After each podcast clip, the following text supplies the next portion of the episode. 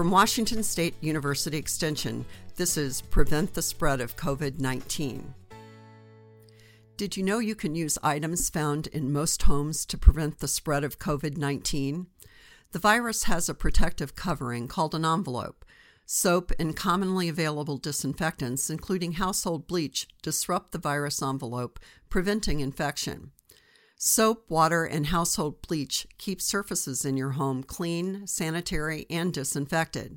With a solution of soap and warm water, clean high touch surfaces such as countertops, door handles, and faucets. Rinse and allow to air dry.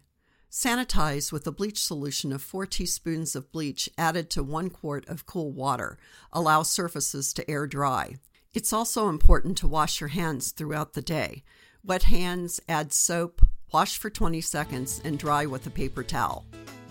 Stay home, stay safe, and stay healthy.